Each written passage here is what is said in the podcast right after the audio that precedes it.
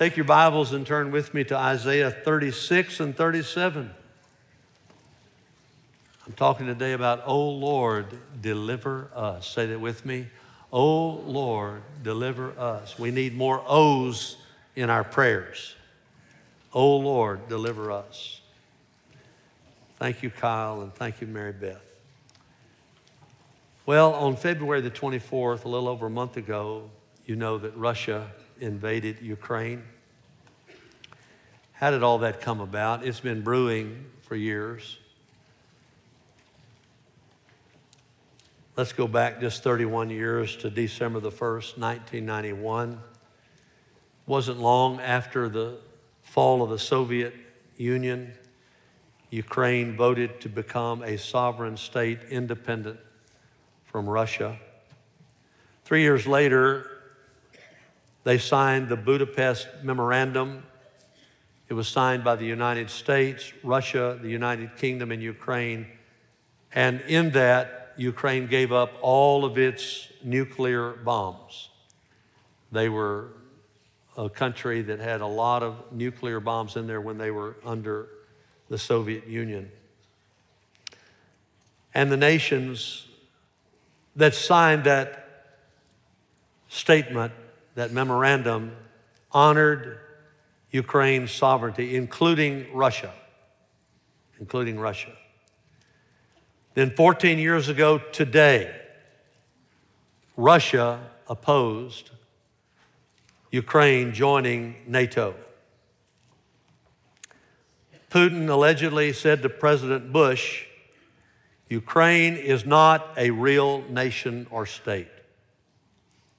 That was 14 years ago today. And then, a few years later, from November 2013 to 2014, Ukraine's president, Yanukovych, began to turn Ukraine back toward Russia again. But the people of Ukraine protested. And Yanukovych fled to Russia, and the new leadership turned Ukraine toward the European Union. In the spring of 2014, Russia seized a portion of Ukraine called Crimea. How many of you remember that? I can remember it just as plain as day. And the UN and the European Union strongly condemned what the Russians referred to as a mere annex. April 21, 2019. Vladimir Zelensky was elected president of Ukraine. It's the first time that he and his party also had the majority of the seats in Ukraine's parliament. He promised to end the war with Russia and root out corruption in Ukraine's government. He cracked down on pro Russian leaders in Ukraine, including one of Putin's best friends, Viktor Melvichuk. Now, they're laughing at the way I pronounce all that, but you don't know the difference anyway, all right?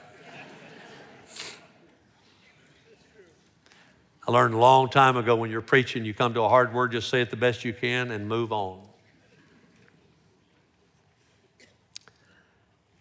Putin responded by sending Russian troops to the Ukrainian border. December 2021, Putin demanded that NATO and the U.S. never admit Ukraine to NATO. Of course, that request was rejected. And then Two months later, February the 24th, Russia launched its horrendous, diabolical, all out invasion against Ukraine. Ukrainian President Zelensky, you ought to pray for that man. Declared martial law in Ukraine, broke all diplomatic ties with Russia, and the war continues. That's where we find ourselves today. Now we look at things like Russia threatening and invading Ukraine and we cringe, rightfully so. But I would say to you that similar events have taken place throughout history. It doesn't water it down, it just means that this is nothing new. There have always been tyrants, there have always been bullies, there have always been people who have as their goal to take over other nations. Today we're going to look at one of those instances in Scripture. And it's so important to the message of God of what happened with this that God put it in the Bible twice. He put it in the book of Isaiah, and then he put it in the book of 2 Kings, chapter 18 and 19. It's when Sennacherib, the wicked king of Assyria, came and tried to fight against Judah and Jerusalem. And Judah's righteous king, Hezekiah, responded by crying out for the Lord's help. And when he cried out, when he prayed, when he fasted, when he tore his clothes because of the blasphemy of the messengers from Assyria, he cried out with these words, O Lord, deliver us. Prayers don't have to be long to be powerful. Oh Lord, deliver us. Say it with me. Oh Lord, deliver us. Three things about deliverance.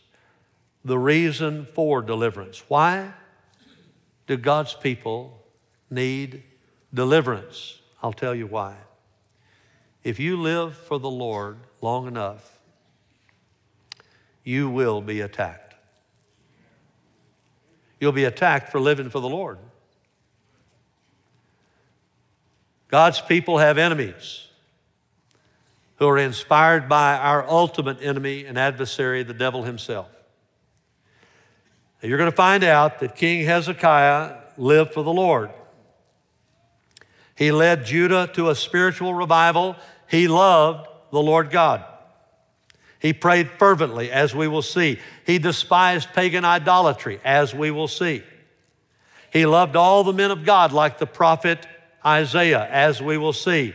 Yet, even though he was righteous, even though he was leading in a revival, righteous Hezekiah and Judah, who had turned to the Lord under his leadership in a time of revival, were attacked by the enemy. A righteous leader is always a target for the devil and his minions. Judah needed deliverance from wicked Assyria because Judah's leader, Hezekiah, genuinely loved the Lord. Some of you think that if I read the Bible and I pray and I tithe and I witness and I disciple people, the devil will leave me alone. I got news for you, just the opposite is true. He's coming after you because you're trying to be the real thing. The devil sent his emissaries from Assyria Look at verse 1 in chapter 36. Now, in the 14th year of King Hezekiah, Sennacherib, king of Assyria, came up against all the fortified cities of Judah and seized them. And the king of Assyria sent Rabshakeh. That's really not a name, it's the name of an office of a high ranking person in the Assyrian army. From Lachish to Jerusalem, to King Hezekiah with a large army, and he stood by the conduit of the upper pool on the highway of the fuller's field. Then Eliakim, Eliakim, the son of Hilkiah, who was over the household, and Shebna, the scribe, and Joah, the son of Asaph, the recorder, came out to him. Now get the picture. The wall of Jerusalem is behind them. These three Judean men come out to face the army of the enemy of God. And they face the Rabshakeh, the leader who is representing King. Zet, Zet, what was his name? I'll get it here a second. I've been forgetting this all night, and I do not have memory loss if you're worried about that, all right? Sennacherib. Would you all say that with me? Sennacherib. Say that 50 times before you go to bed, all right? Then the Rabshakeh said to them, Say now to Hezekiah, verse 4. Thus says the great king, the king of Assyria, What is this confidence that you have? I say, Your counsel and strength for the war, only empty words. Now, on whom do you rely that you have rebelled against me?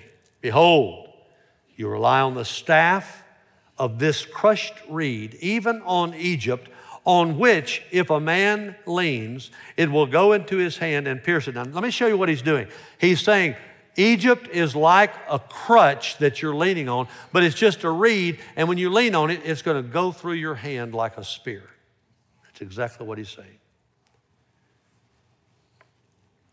So is Pharaoh, king of Egypt, to all who rely on him. But if you say to me, We trust in the Lord our God, is it not he whose high places and whose altars Hezekiah has taken away and has said to Judah and to Jerusalem, You shall worship before this altar? He was referring to the fact that righteous Hezekiah had rid the whole land of all Baal worship and rid the whole land of Ashtaroth worship.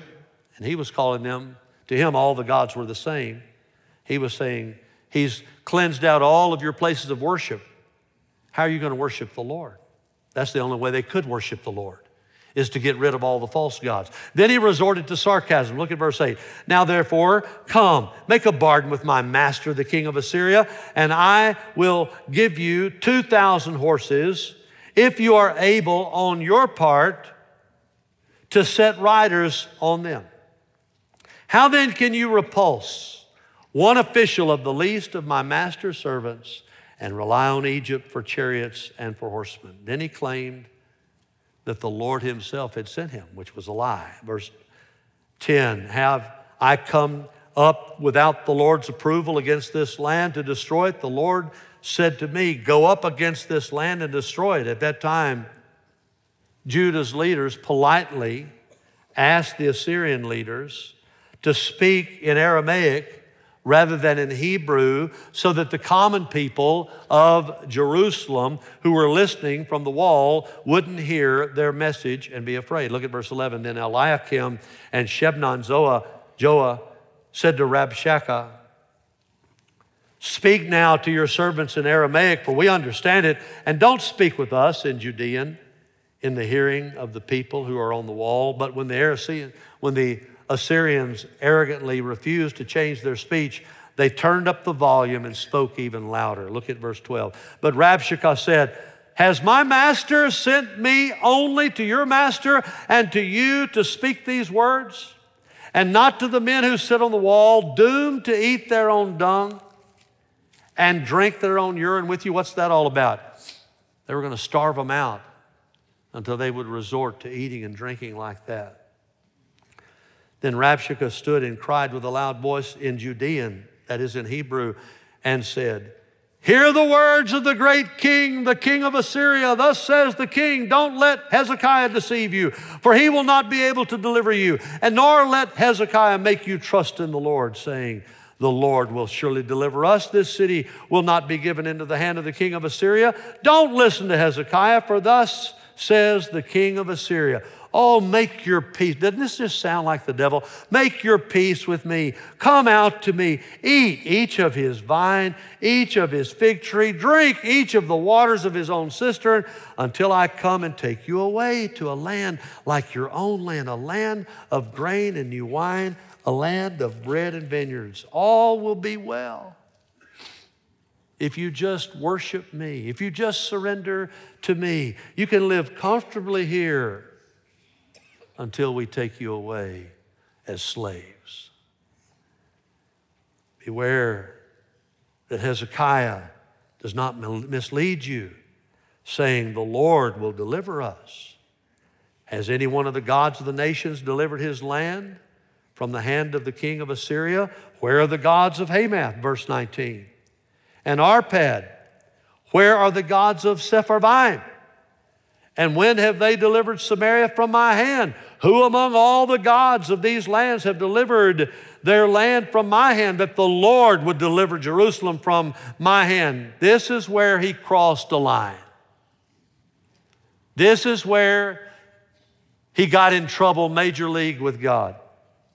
But notice The response, may I say it, the resounding, loud response of silence. And that's exactly what they deserved. But they were silent, verse 28, 21, and answered him not a word, for the king's commandment was, Do not answer him. Then Eliakim, the son of Hilkiah, who was over the household, and Shebna the scribe, and Joah the son of Asaph the recorder came to Hezekiah with their clothes torn. Why? They had just heard someone blaspheme the Lord, and whenever that happened, they tore their clothes. Remember when Jesus was before the Sanhedrin and they hypocritically tore their clothes when he said, I am the Son of God? He wasn't blaspheming, he was telling the truth. But these people are blaspheming, so they tore their clothes, and rightfully so. The people of Judah needed deliverance from the attacks of their enemies. And the only reason they did is because they were living for the Lord. If you live for the Lord, you're going to be attacked. You say, I just can't believe that, Brother Steve. I, I just thought if I lived for Jesus, all my problems would be gone. Man, you hadn't seen problems till you start living for Jesus. You say, Well, that blessed my heart, Brother Steve. I appreciate you saying that. How many of you want to hear the truth? All right, I just told it to you. You're going to have a tough time if you live for the Lord. But you're going to have the Lord to bring you through the tough times. Jesus said so. Remember the word, John 15, 20, that I said to you, a slave is not greater than his master. If they persecuted me, they'll persecute you also. If they kept my word, they'll keep yours also. Remember Paul and Barnabas? Were they persecuted? I guess so. Acts 14 12, 22. Strengthening the souls of the disciples, encouraging them to continue in the faith. All that's good. Now listen. And saying, through many what? Said out loud. Tribulations. We must enter the kingdom of God. Paul said to Timothy, not long before Paul died, in 2 Timothy 3:12, indeed all who desire to live godly in Christ Jesus will be persecuted. All. The reason God his people need deliverance is because if you live for the Lord long enough, you're going to be attacked. And yet today, I invite you to live for Jesus. If you're not a Christian, you need to become a Christian today. How do you do that? You repent. You turn from your sins. You apologize for your sins. You tell the Lord you're sorry for your sins. You own up for your sins. You have broken the laws of God. The wages of sin is death. And you say to God, I am sorry for my sin. I repent, and I don't want to live like a sinner anymore. I can't promise you I'll never sin again, but I can tell you I don't want to. Oh God, I repent of my sin. If you don't repent, you don't go to heaven. You don't know God. You're going to spend eternity separated from God in hell if you don't repent. You got to repent. Unless you repent, you will all likewise perish. I'm quoting Jesus. And then you have to believe. You have to believe not just in whatever you want to believe. I, I hear say, well, I believe. Well, what do you believe in? You got to believe in a bloody cross and an empty tomb.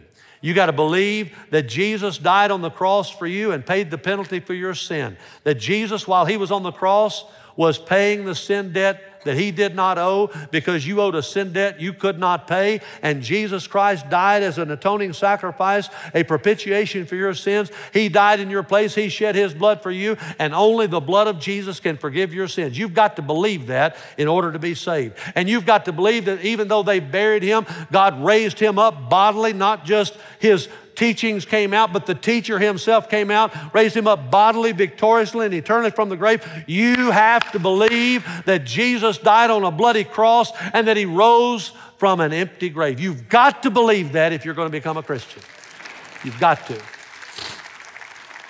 And then you've got to receive him. You've got to invite him to come into your life. As many as receive him, to them he gives the right to become children of God, even to those who believe in his name. Call upon the name of the Lord and you shall be saved. Oh, Jesus, I repent of my sins. I'm sorry for my sins. I believe you died for me. I believe that you paid my price of my sin on the cross. I believe that you rose from the dead. I repent, I believe, and I receive you.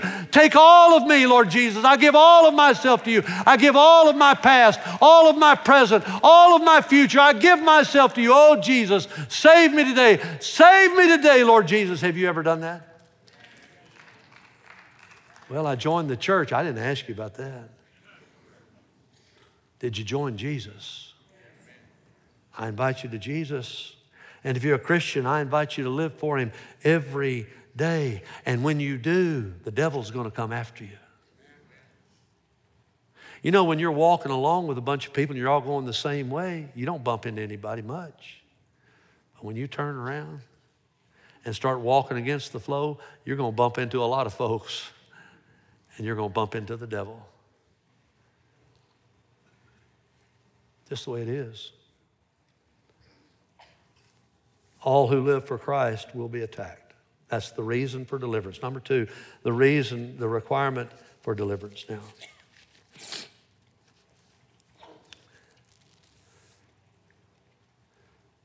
I'm going to find out when I get to heaven why God made pollen, aren't you? Telling you what's right. Excuse me. I'm struggling a little bit. God has a requirement for his people who are attacked.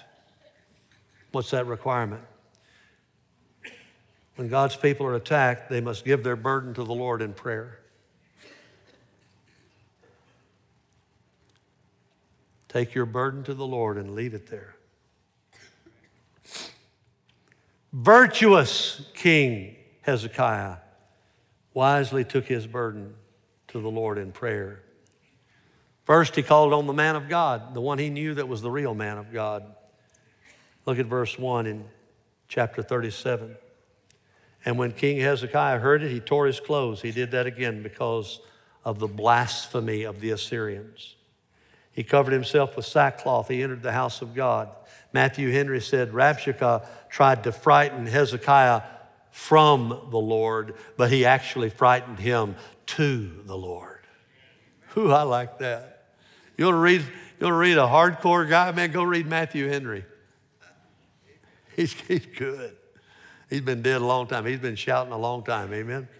Look at verse 2. Then he sent Eliakim, who was over the household, with Shebna, the scribe of the elders and the priest, covered with sackcloth to Isaiah the prophet, the son of Amoz. They said to him, Thus says Hezekiah, this day is a day of distress. I got news for you. Every day of distress should be a day of prayer.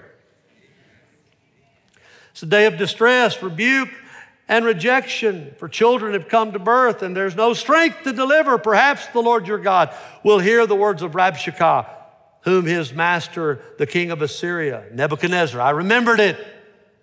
How about that? Somebody say amen to that. I remembered it. All right, right. Has sent to reproach the living God and will rebuke the words which the Lord your God has heard. Therefore, offer a prayer for the remnant that is left. What a great statement. When it's a day of distress, it's a day of prayer. Isaiah heard the Assyrians' threats and he didn't flinch and he didn't panic. He was a man of God. I would encourage you to spend so much time with God that you're not afraid of any man. Spend so much time with God alone that you're not afraid of any man. So the servants of King Hezekiah came to Isaiah. Isaiah said to them, Thus you shall say to your master, Thus says the Lord. Well, when God says that, you better watch out. Something good's about. And look at the next words. Don't be afraid. Let's all say it out loud. Don't be afraid. Why? Because of the words that you've heard with which the servants of the king of Assyria have blasphemed me. God's talking. Behold, I will put a spirit in him so that he will hear a rumor and return to his own land, and I will make him fall by the sword in his own land. And everything God said took place. What Isaiah prophesied is exactly what happened. Sennacherib started fighting another army, temporarily stopped focusing on Judah. Verse 8 says, Then Rabshakeh returned and found the king of Assyria fighting against Libnah, for he had heard that the king had left Lachish. So Rabshakeh again threatened King Hezekiah when he heard them say concerning Tirha, Tirhakah, whatever king of Cush, he has come out to fight against you. And when he heard it, he sent messengers to Hezekiah saying, Thus you shall say to Hezekiah, king of Judah. Don't you let your God in whom you trust deceive you, saying, Jerusalem will not be given in the hand of the king of Assyria. Oh, hold on now. You're telling Hezekiah not to trust in the Lord. Bad idea. And he tried to compare the one true Almighty God with the fake, impotent pagan gods. Look at verse 11. Behold, you've heard what the kings of Assyria have done to all the lands, destroying them completely, so will you be spared. Did the gods of those nations which my fathers have destroyed deliver them, even Gozan and Haran and Rezeph and the sons of Eden who were in Telassar? Where is the king of Hamath, the king of Arpad, the king of the city of Sepharvaim? And Hena and Iva. The Syrians had defeated pagan nations, but they were impotent because they didn't have God. But Judah was the nation of Almighty God. The king of Assyria had never faced anybody like Judah. He communicated his threats through a letter, and you know what Hezekiah did? Here's what he did with that letter. Look at verse 14. Then Hezekiah took the letter from the hand of the messengers and read it and went up to the house of the Lord and spread it out before the Lord. That's the perfect thing to do with a letter like that. Hezekiah prayed to the Lord. Say that with me. Hezekiah prayed to the Lord, saying, Oh Lord. That's a good way to start your prayer with that little word, oh. He's awesome. If you could see him, you'd say, Oh. Oh Lord of hosts, the God of Israel, who is enthroned above the cherubim, you are God, you alone of all the kingdoms of the earth. You have made heaven and earth. That's the way you start a prayer with praise. Incline your ear, O Lord. Hear, open your eyes, O Lord, see. Listen to all the words of Sennacherib who sent them to reproach the living God. Truly, O Lord, the kings of Assyria have devastated all the countries in their lands, and they've cast their gods in the fire, for they were not gods, but the works of men's hands, wood and stone, so they've destroyed them. Now, O Lord our God, deliver us. That's where I got the title right there. From his hand, that all the kingdoms of the earth may know that you alone, Lord, are God. The Lord heard Hezekiah's prayer and responded instantly. Verse 21, then Isaiah, who had, he had not heard the prayer, he just heard from God. Isaiah, the son of Amoz, sent word to Hezekiah. He was far away, saying, Thus says the Lord, the God of Israel, because you have prayed to me because you have prayed to me. Prayer makes a difference. Because you have prayed to me about Sennacherib, king of Assyria. Not just complained about it, but you've prayed about it. This is the word that the Lord has spoken against him. The Lord who was mocked is about to mock his mocker. Look at verse 22. She has despised you. He's talking about Israel and Judah. She has despised you and mocked you, the virgin daughter of Zion. She has shaken her head behind you, the daughter of Jerusalem. Whom have you reproached and blasphemed? And again, Against whom have you raised your voice and haughtily lifted your eyes? Against the Holy One of Israel through your, through your servants. You have reproached the Lord, and you have said, With my many chariots, I came up to the heights of the mountains, to the remotest parts of Lebanon, and I cut down its tall cedars and its choice cypresses, and I will go up to its highest peak, its thickest forest. I dug wells and drank waters, and with the sole of my feet I dried up all the rivers of Egypt. God then told the Assyrians that he was the reason that they had done so well against those other nations. Not them, but him. God said, Have you not heard? Long ago, God said, I did it. From ancient times, I planted. Now I have brought it to pass that you should turn for those fortified cities into ruinous heaps.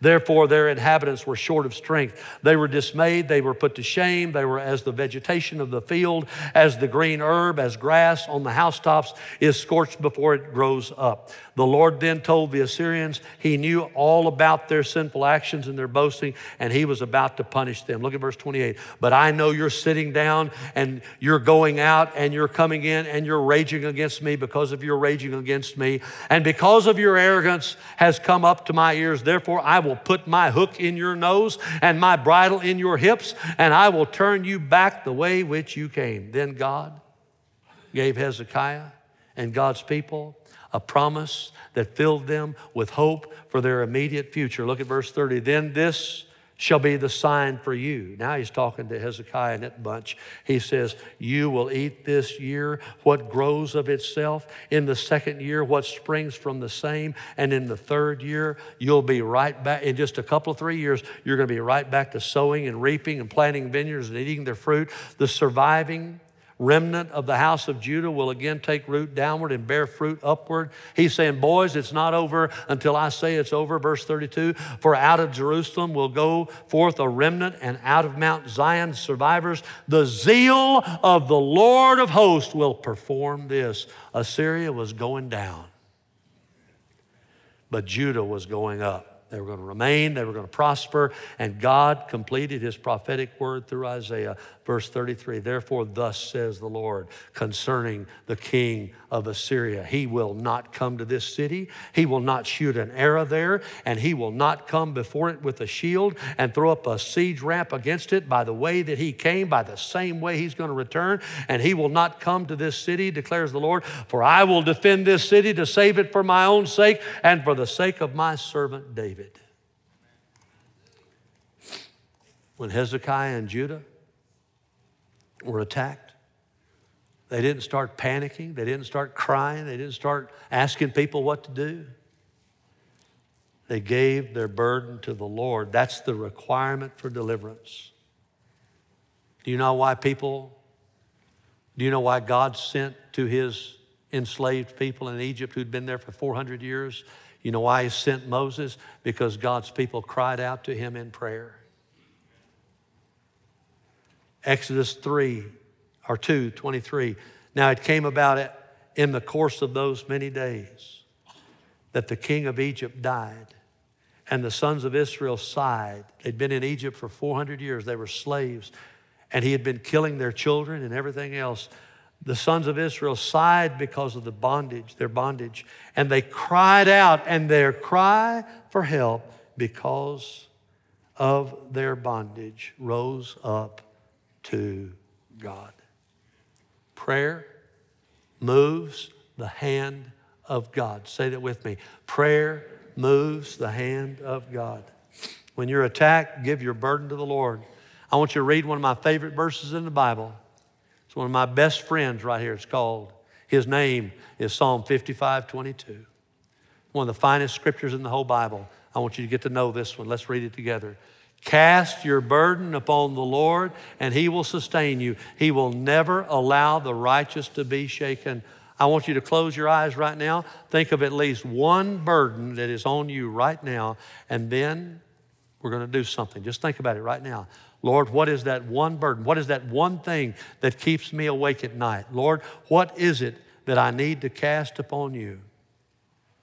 Now, even in a Baptist church, you know what you cast things with? With your hands, all right? So I want you just to lift up your hands. Nobody's looking at you. Don't worry about it. Just lift up your hands and, and just cast it to the Lord. Say, God, I give it to you. Do it right now. Say, God, I give this to you. Say it with me. God, I give this to you. Take it in Jesus' name. Take it in Jesus' name. Amen. Let's thank the Lord that we can cast all of our burdens upon the Lord. Amen.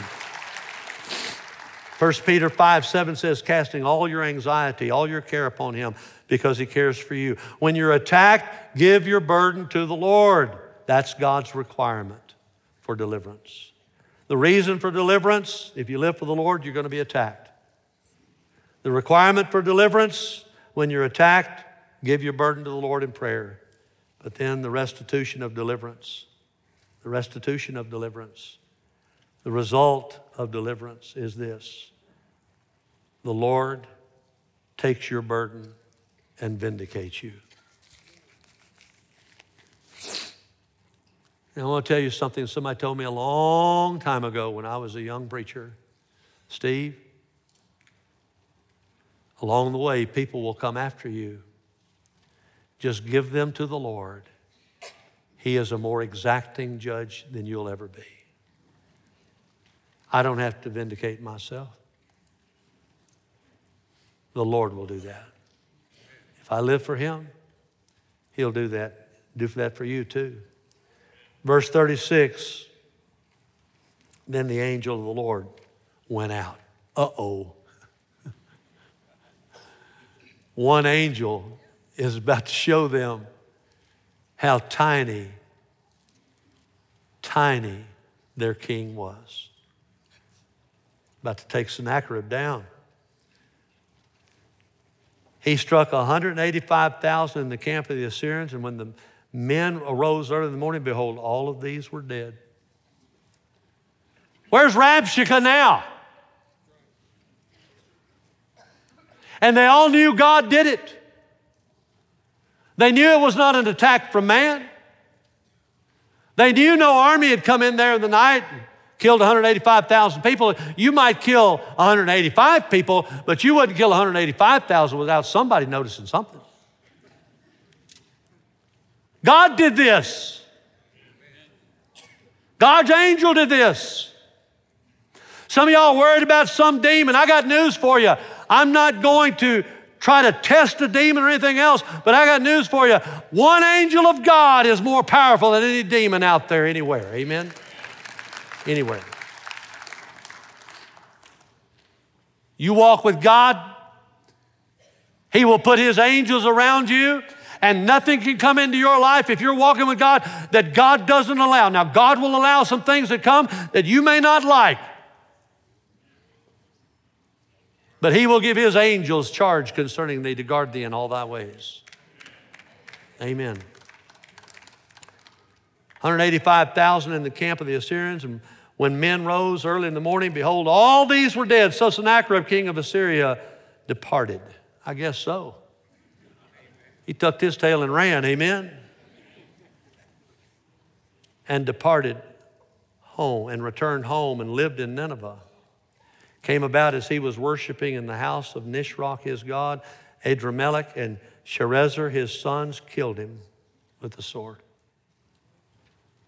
What a terrible death. And they escaped into the land of Ararat, and Esarhaddon his son became king in his place. God did more in a few days than any man could have ever done in a whole lifetime. God answers our prayers and does exceeding abundantly beyond all that we can ask or think. And God vindicated his people. David prayed for God to vindicate him all the time against his enemies. 1 Samuel 24 12, he's talking. He's talking to wicked King Saul, who was demonized. He said, May the Lord judge between you and me, Saul, and may the Lord avenge me on you, but my hand shall not be against you. I'm not going to hurt you, but I'm telling you, Saul, if you don't back off of me, God's going to take you down, and God did. God vindicated David. David said in Psalm 43, verse 1 Vindicate me, O God, and plead my case against an ungodly nation. Oh, deliver me from the deceitful and unjust man. Psalm 54, verse 1 Save me, O God, by your name, and vindicate me by your power. What you need to do, if somebody's come after you and you're, you're trying to live for the Lord, now look, if you've been, you know, sinful and somebody comes after you, just own it, all right? But if you're trying to live for the Lord and somebody comes after you and you hadn't done anything to them, you know what? Just give them over to God and God will take care of them. He will. Maybe not in your time, maybe not in your way, but He will. The restitution of deliverance, the Lord takes your burden and vindicates you. Some of y'all are going through hard times right now. Satan's coming against you because you love the Lord Jesus. Give your burden to the Lord in prayer. Lay your burden before the Lord. He'll take that burden and he'll deliver you. He might deal with your enemies immediately, like he did for Hezekiah, or he might deal with them of a later on a later time. That's his business. How he answers, your business is to ask. His business is to answer, and he'll always answer in the right way. He knows a lot more about it than you do. The whole situation. That's why Paul said in Romans 12, 19, never take your own revenge. Say that with me. Never take your own revenge, beloved, but leave room for the wrath of God. For it is written. Say this out loud with me now. Read it from the screen. Vengeance is mine. I will repay, says the Lord. The Lord takes your burden and vindicates you. Do you need deliverance today? Do you? Are you married to someone who's hard to live with? Have you got a rebellious child? Are you being tempted to sin in some particular way? Are you having a hard time with people at work, people at school, people in the church? Is the devil bombarding your mind with sinful thoughts, fearful thoughts, discouraging thoughts, angry thoughts, immoral thoughts? Don't be surprised. Don't even be upset. Don't be afraid. Go to the Lord in prayer. If it's big enough to bother you, it's big enough to take to the Lord in prayer. And when you pray, trust God. He's going to work it out for His glory.